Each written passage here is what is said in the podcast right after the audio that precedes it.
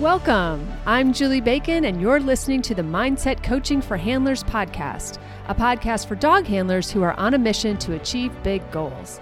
Here I share lessons, insights, personal stories, and tools you can apply during your next show, trial, or test to help you strengthen your mental game and hopefully Q more consistently.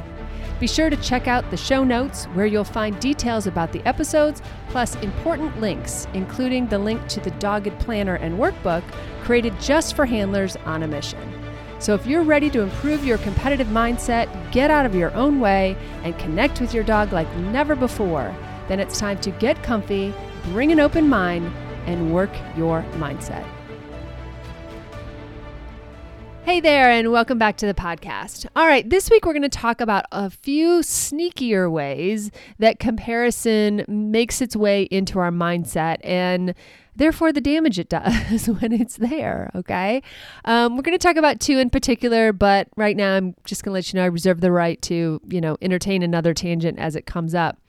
So there's two things that have come in recently. One is from a client conversation and the other is from my new Ask the Q Coach form that I have out there. The link is in my show notes where you can submit a question anonymously if you like or put your name on it. Doesn't matter. Um, and I will answer it either, either on my Facebook page or right here in the podcast. And this one seemed like it deserved a little more attention. So, we're going to cover two different ways, these two specific ways that I think that people start having issues or um, pro- problems show up, but they actually really can be drawn back to comparison. So, in some ways, spoiler alert, these are related to comparison. Okay.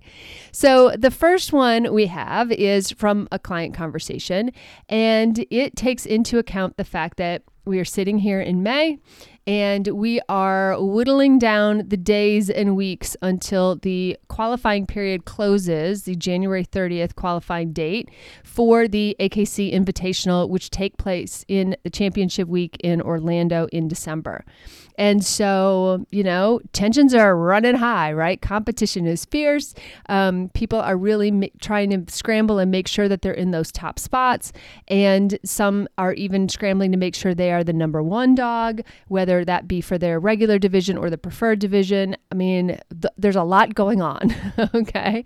And it's an exciting time or it's a stressful time. It just kind of depends how you look at it and what your perspective is and how everything's going.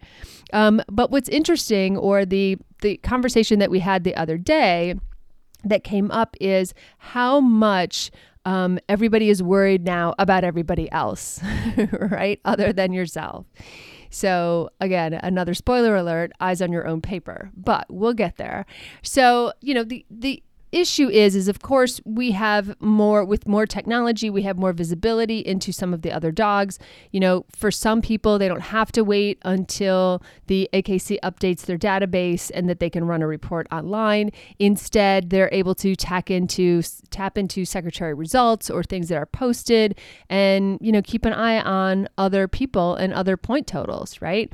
And so it can make people kind of nuts, right? And because everybody is, you know, especially in those tight races, and or if you're really trying to either get in you're the number six dog and you're trying to make sure that you're in, you get into that number fifth spot or you're going for the top spot this year or you whatever it is um, it can make everybody a little bit nuts. And it starts to change the focus into what the other person is doing instead of what just you are doing right? You know back in the days when this was all handled and you know some paper with a pencil or something. Probably never but anyway go with it. Um, you know there was probably less opportunity to obsess about other people's um, rankings because you couldn't see it as easily. But the more secretaries use more technology, the more people share on social media, you know, the more links that are available, et cetera, et cetera, the more access we have to the whole picture. And by doing that, we have access or maybe opportunity to make ourselves crazy by focusing on someone else's results, right? And I get it. Your position, your rank may be relative to someone else's success. All right. And we don't want anyone to fail. That's not how we roll here. That is not Q Coach philosophy. Q Coach philosophy is that there is plenty to go around for everyone, plenty of green ribbons. Um, lots of Qs. You know, your success is determined against how you did last weekend, um, and so on. Now, that said, you know, this is one of those times that it does bring up you know, well, but I have to be in the top five. Whereas normally on a weekend, you don't have to be in the top five. You can get your double Qs, you can get your points, you can take your stickers and your ribbons and go home very happily and stop for ice cream to celebrate, right? And you can do all of that whether or not you place, whether or not you win. Um, but this is a ranking, right? There's going to be a one through five and a maybe and a preferred dog potentially, right? Or may and maybe there's a number one dog and maybe you'd really like to do that. And let's not even get to the point where we get to the event and we want to place or make finals or get the breed medallion, right? We're not even there yet. Okay. It's it is still May. Okay. It's a couple seasons to go. So, but let's talk about what that does. Obviously, it brings about more pressure all right. Anytime we're in that situation and we have a goal and we have a goal that is time sensitive, we definitely feel and we definitely do to ourselves, um, we increase the pressure, right? We do that to ourselves. We're like, oh my God, you know, I only have so many more chances, so many more times in the ring, you know, et cetera, et cetera. And an irrational basis, these are true facts. So we really start to feel that pressure and we really start to learn how we handle that pressure. And this goes for whether or not you're trying to qualify for a big event or you're just, you know, feeling the pressure of it's the end of the year or you're planning to take the summer off or whatever it is that you're feeling a time pressure. Sometimes it's an older dog. Sometimes it's like this might be the last time we get to go or we get to do this thing, right? So these external pressures, we start to say, yeah, but look, look, look, look, look at this rational reason that I am using to justify my wackiness. okay. And I say wackiness with all the love, uh, you know, and hugs and, you know, trying to lighten things as I can because we do get a little wacky when we start to entertain all of these other thoughts and all of these other inputs. Okay. Suddenly, you know, we get to May and people we never cared about, you know, in, you know, last July are suddenly front and foremost in our minds. Okay. And what that does is when we entertain pressure, we entertain all of these other data points and all of these other influences on our run, we start to compare, but we also start to change how it is that we're running. You know, all of a sudden we're running with a different energy or we're running with a different angst or different amount of nerves or pressure or whatever, but it's different. It is different sitting here in May than it was in August, right? When the the time period had just kind of restarted. It, it feels different.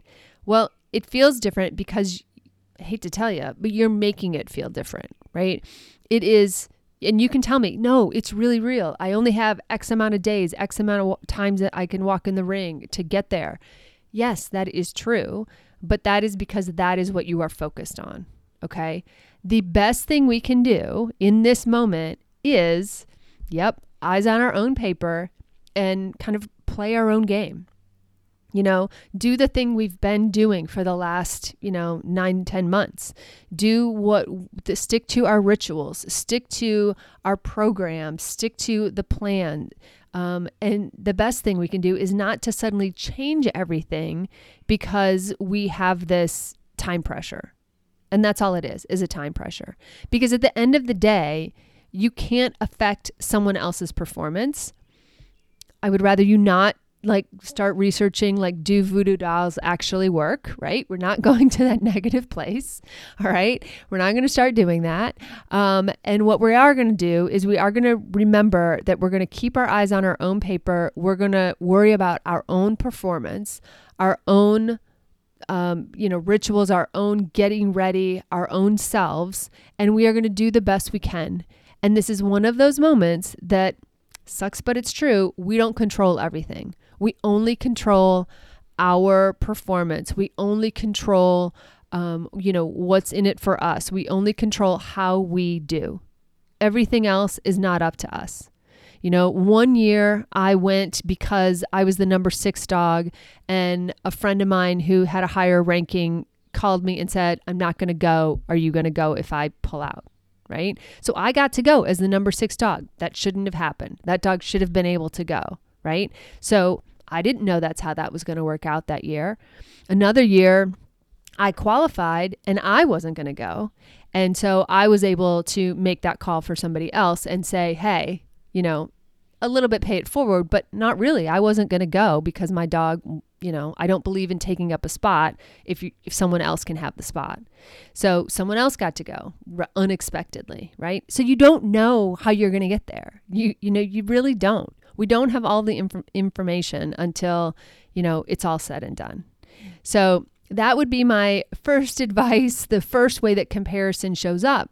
And comparison really is any time that you are thinking about yourself relative to somebody else, right? Because you could have had the best year you know, the last 10 months could have been the best year you've ever done with you and your dog. You both are hitting your stride, no pun intended or pun intended. Um, you're hitting your stride. You're really gelling. This has been amazing. Maybe you, you know, finished a big title. Um, you know, it's just all, it's all going so well. And suddenly you're going to say, oh, I didn't have a good year because I didn't qualify. I mean, I don't think that's the right way to look at that. So you're also putting this event up on a pedestal. And when we put an event up on a pedestal, we, we, we by nature make it mean more than it probably should, right? And we make that event bigger than ourselves. When in truth, that event doesn't exist without us spectators, you know, and exhibitors going and and paying our money and buying the shirts and doing all the things, right? So let's not put those events up on pedestals. Let's not have them mean more than they mean. You know, if you get to go, fantastic. If you just miss it by, because I, I, do have a friend who missed it one year by three points, uh, missed going by three lousy points, it doesn't mean that you had a terrible year. All right. So let's get a little perspective. Let's calm down a little bit, even though it never works to tell someone to calm down. But let's just back up and get a little perspective and really start to think about how has your year been? How are you doing? How grateful that your dog is healthy enough to still be running, you know, these last weeks and that you have this opportunity to even be in this hunt and just eyes on your own paper stick to your rituals, stick to all of those behaviors and habits that got you this far and put you in a position to even be considered uh to, you know in or giving you this opportunity to perhaps qualify for this event okay? So let's all stay sane out there okay? So quick break and then we're going to come back and talk about another way that comparison gets sneaky and this time it's with rehab Okay, I have a quick question for you. Have you ever thought about coaching? Because one on one coaching lets us dive into your specific challenges and create tailored solutions. Because at the end of the day, no one has your exact challenges, and we all know that everyone has different goals. So, through coaching, you'll get that breakthrough faster, basically. And I know it's true because I see it in my clients week after week. So, if you're ready to take your mental game to the next level, let's chat. Okay, back to the show. Okay, welcome back. All right, so this, like I said, this question comes from the Ask the Q Coach, my little form. So check it out in the show notes if you have a question you want me to answer, either on my Facebook page, or through a reel, or do a podcast on it. Um, I'm always taking suggestions and input. So thank you for this question. The question has to do with rehab and the fact that when we have a dog that is rehabbing that we are sort of on the sidelines for whatever reason okay? And this can happen maybe because we move or maybe we're going through something financially or um, you know we, we don't have access to training like we used to. There's a bunch of different reasons that we end up sidelined all right? And it's not comfortable, right? Nobody wants to just be like, you know, put on the bench, if you will. And we want to be in the game. We want to be playing. We want to be out there all the time. I've experienced a little bit of this myself um, this past year of, you know, some false starts and stops and, you know, and not being in a location where I can um, trial as much as I'd like to be trialing. Okay. But in the ca- in the case of rehab, this is especially acute because no pun intended.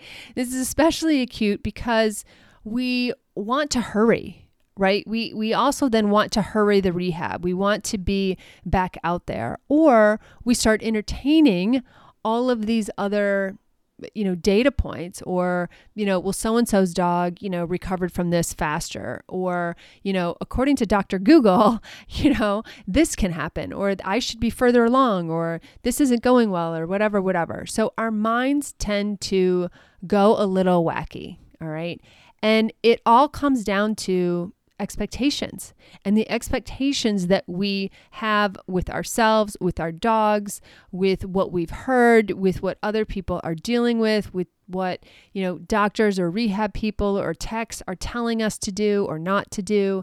And it all gets to be a little much. And at the base of it, at the root of it, which is really what you have to ask yourself. This is the time to ask the seven whys, you know, that I've talked about before. Like when you say, you know, well, I'm so upset. I can't believe, you know, I can't be trialing this week. And you keep asking yourself why. And you ask yourself why seven times. So you answer the next layer of the question, then you ask yourself why. So I'm super upset. I can't be trialing this weekend. Why? Well, I really like to go to this trial. Why? You know, and you keep going until you get to the root of it. And a lot of times in this case, especially with a dog who is in a rehab, uh, maybe a lengthier rehab, um, we keep you know we might feel like we're missing out. We might feel like we're getting behind. We might feel worried that the dog's not going to come back you know to 100% again. Um, there's a million different ways that we're feeling fear or fomo or you know any number of things. And you really need to understand that feeling okay? Because at the end of the day i all i know all of us would say well of course i put my dog first all right. Well, if that's true, then you need to do the rehab and you need to take your time and you need to listen to the smart people and you need to listen to your dog and the feedback that they're giving you about their progression. And you need to understand that, you know what, it's a time thing and you've got to put the time in and do the exercises and do all the things in order to come back, right? Um, I have personal experience, like many of us, I've brought a dog back from a dorsal laminectomy. Um, that dog also then had a broken toe and two TPLOs. So we did we did some rehab in our time. And then one of the dogs I have now has had a TPLO. So I have a little bit of understanding of that FOMO and what it's like, and the fact that it, quote, does put us behind in a sense because we lose that amount of time. Okay. So even in my explanation of that, you can hear some very triggering words and phrases, right? Putting us behind, losing time, um, you know, maybe not being where we were, not being able to practice, um, you know, not being able to go to trials that we'd like to. And it's all of the, all, all of it is, is frustration and maybe some fear that like our dogs won't come back the same, et cetera, et cetera. Uh, and it it makes us crazy. All right. And it's comparisons. It's a bunch of shoulds, right? My dog should be, I should be, we should be. If this hadn't happened, we would be, you know, all of those sorts of things. And at the end of the day, the answer sucks, right? You you got to go through it. You've got to go through this to the other side. You may be on the sideline for these next 6 months. What are you going to do with it? How are you going to make it work for you? How are you how are you going to maximize your time? Um, you know, how are you going to devote yourself to rehab? Maybe you're going to learn everything there is to know about this specific injury and how it can be rehabbed. Um, and the worst thing we can do is rush any of those things and put our emotional desires, our shoulds and woulds and wants and and needs ahead of our dogs. And of course, when I say it that way, everybody's like, oh my God, I would never do that. I would never do that. And yet, I don't know about you, but I mean, when you're sitting at month four of a, of a six month rehab, you're getting pretty angsty, right? At least I was. I was getting pretty fidgety because that's like the the time period where you're like, oh my god, they look so much better. They're doing wonderfully. You know, maybe I can go. You know, take them out and you know, I mean, maybe I can do. I mean, some little jumps, like uh, you know, four. I mean, maybe eight inches, maybe twelve. Right. And before you know it, you're doing something you're not supposed to be doing because they look so good, though. They look so good. They're, look how far they're going.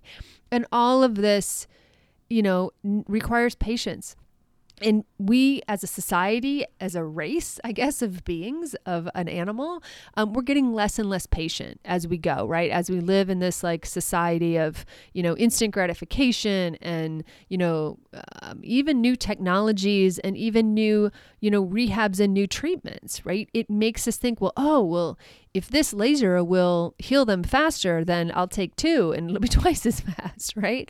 And so, of course, it sounds ridiculous when we say that, but it takes a lot of patience, a lot of commitment, and a lot of perspective to be able to step back and say, you know what? Sucks to be us. We're out for six months or, you know, or whatever it is. And, you know, we're going to get back when we get back. And, you know, that first run after rehab, you know, that is something definitely to work toward, but also that has its own angst involved because you're like, I hope we can. You know, am I always going to be watching this dog with, you know, a Hawkeye now? Like, you know, how is this going to work? And I, I bring this up in the context of comparison because if it was just us and our dogs, and the rest of the world didn't exist or there weren't, you know, titles to get or things to qualify for or other deadlines, we'd probably be a little less angsty about it and a little more patient. But yet, when we have peers or we have other dogs in the litter that are doing all of these things, or things that we do want to qualify, titles we do want to get, or all of these goals that we have for ourselves, then we start to put the goals before the process. And that's really what's happening. And nothing brings process goals to light faster than a lengthy rehab, right? Um, because it's it's slow and it feels really slow when you're in it and you know different points of that process i know with my um the last TPLO we were doing great and we were eh, you know everything was going well and then 3 weeks out something weird happened that still none of us know what occurred and that set us back a little bit right? And then I'm like, oh my God, what is that going to mean? Does that mean it's not six months anymore? Is that seven months? And my brain goes crazy, crazy.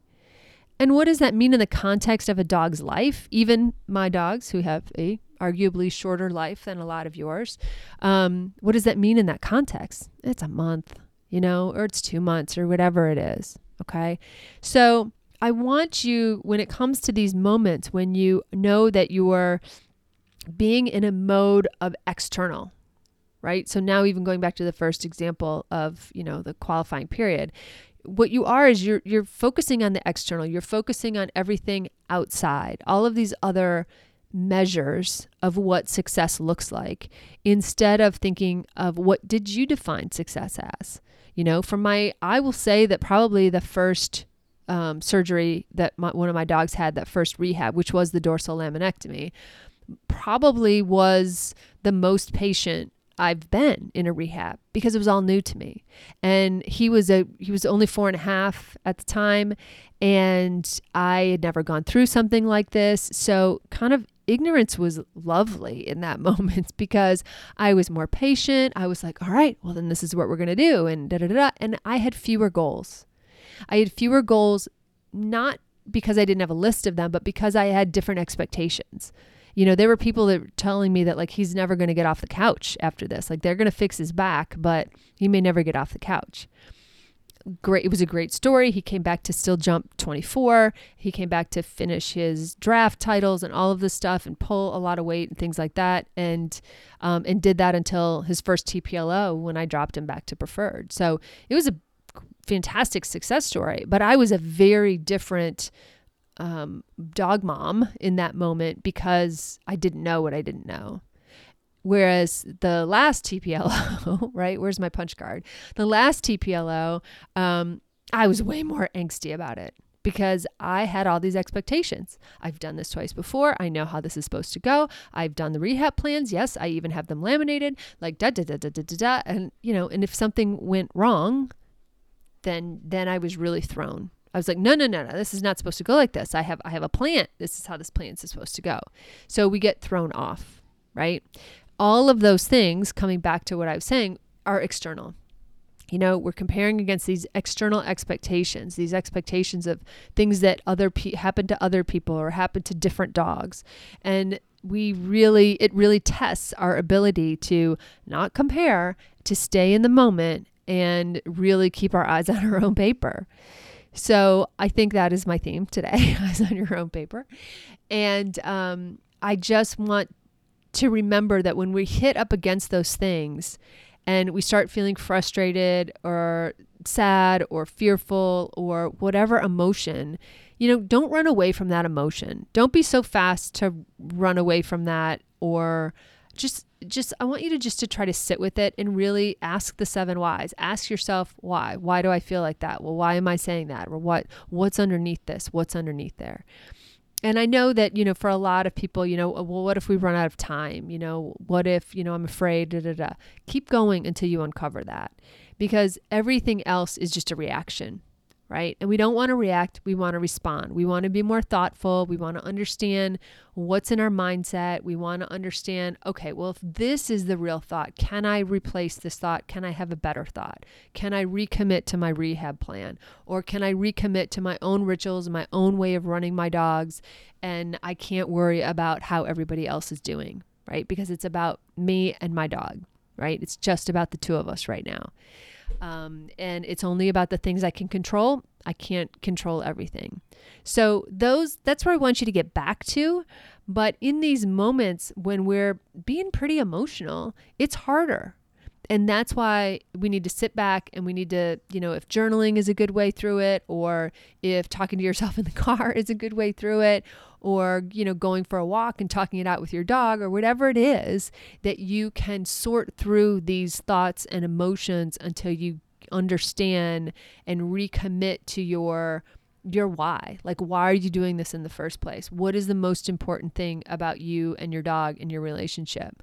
You know, um, for m- my first dog, the one who had the back surgery and the two TPLOs, the second TPLO, he was older.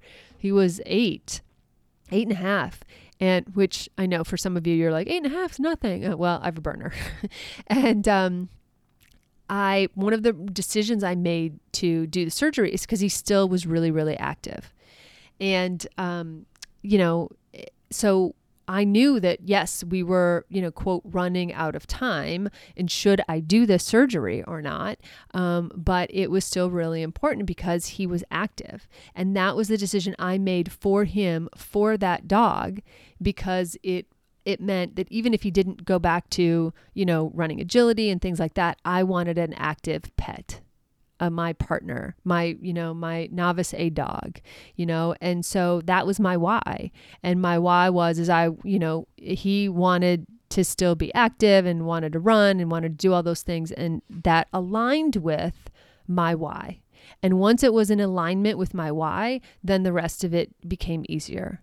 So on those hard days, you know, just realigning with your why, why you did it to begin with, whether why you did the surgery to begin with or why you're in dog sports to begin with, um, that does really help give us the perspective back that sometimes we need for those marathon moments where it's not going to be some quick thing, it's going to be a longer haul. Okay. So, comparison is the thief of joy you know, very famous quote. Thank you, Mr. Roosevelt. And um, just watch out for the sneaky ways that it creeps in and really takes the focus away from uh, ourselves and our dogs and onto these external things and pressures and shoulds and woulds and FOMO and fears and all that kind of stuff. Okay. So I hope that helps. Um, and I hope that whatever you are doing this week, I hope you have a fantastic week with your dogs. Thanks so much for listening to the Mindset Coaching for Handlers podcast with me, Julie Bacon. I am so grateful for your precious time. Check out my Dogged Planner workbook and journal available on Amazon. Just search for Dogged Planner. I also offer monthly membership that's perfect for ongoing support of your awesome goals. Check out theqcoach.com for details or just stop by and check out all the ways you can work on your mindset. And be sure to follow me on Facebook and Instagram at The Q Coach and let me know how it's going. Finally, please share, subscribe, and leave a review. This helps us podcasters tremendously. Plus, I know I get my best podcast recommendations from friends. Thanks and have a great week with your dogs.